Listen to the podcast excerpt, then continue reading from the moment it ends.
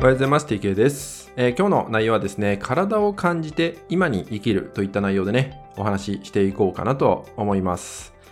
まあ僕たちってどうしても気がつかないうちに、意識はですね、過去に行ってしまったりとか、まあ、はたまた未来に行ってしまったりとかするんですね。で特に多くの方が過去にね、意識が向いてしまうってことなんですよ。えー僕たちの体っていうのは今ここに存在しているにもかかわらず頭の中っていうのは今ここにあるっていうよりは、まあ、昔のことをね思い出したりとかしている時間がとても多いんですよねでこれはそもそもそういう習性だからっていうのもあるんでやっぱり気がつかないうちにそういうことが起きてしまうんでだからこそやっぱり意識して今に自分を戻していかないとやっぱりねこれから今を生きていくとか今からこの先の未来を作っていくってことができなくなっちゃうわけですよね。放っておくと過去に生きてしまうんでそのままでいるとやってくる未来っていうのも過去の延長線上の未来っていうのがやってきてしまうってことなんですよね。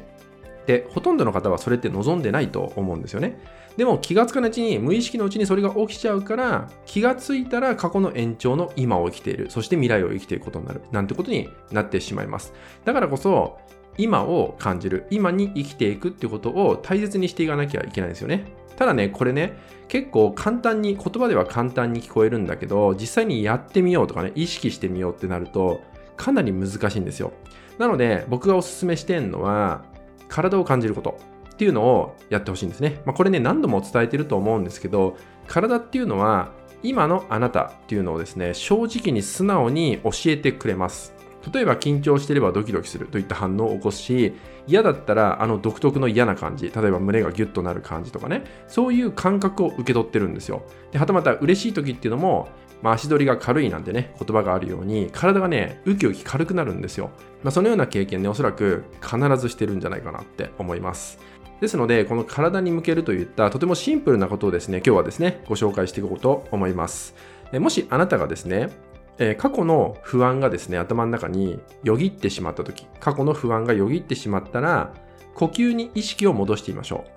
息を吸って息を吐く。その時に胸とかお腹が膨らむ。そして吐く時にはへこんでいくといったようなその動きとか呼吸自体を感じ取るってことをやってみましょう。過去の不安がよぎってしまった時は呼吸に意識を戻していくってことをまずねやってみてください。えもう一つがですねえ明日ですね。未来ですね。未来に対して恐れっていうのを感じたら例えば明日を思い出して憂鬱な気分になるとか未来のことを考えて不安になってしまうとかね。そういうことが起きてしまった時っていうのは自分の胸に手を当てていただいて体の温度っていうのを感じ取ってみましょう。心臓の鼓動とかでもいいんだけど体の温度触れているとこの体の温度っていうのを受け取ってみましょう。明日の不安明日の恐れっていうのを感じた時は胸に触れていただいてそもそもの体にある温度っていうのを受け取ってみる。ってこともねやってみてください。そして3つ目ですね。3つ目が、えーこれもね、えー失敗、過去の失敗っていうのがね、経験してることあると思うんですけど、その失敗を思い出して、また次も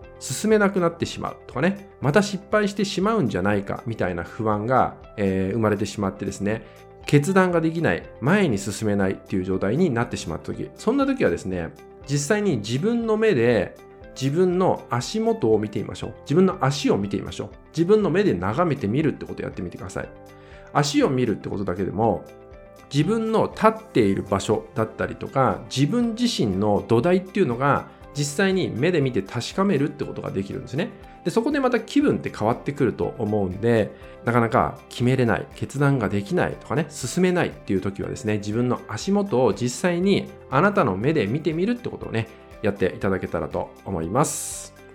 今回はですね、この今ここに戻すってことをですね、体に意識を向ける。体を感じて今ここに意識を戻していくって話をね、していきました。最初に言ったように体はですね、あなたの状態、あなたの今の状態を素直に教えてくれます。なのでですね、体、この体の反応っていうのをですね、うまく活用できるようにね、ぜひなっていただけたらなと思います。はい、引き続きですね、LINE 登録、メルマガ登録で特典をプレゼントしております。そちらもご登録いただけると嬉しいです。それでは今回は以上になります。最後までご視聴いただきましてありがとうございました。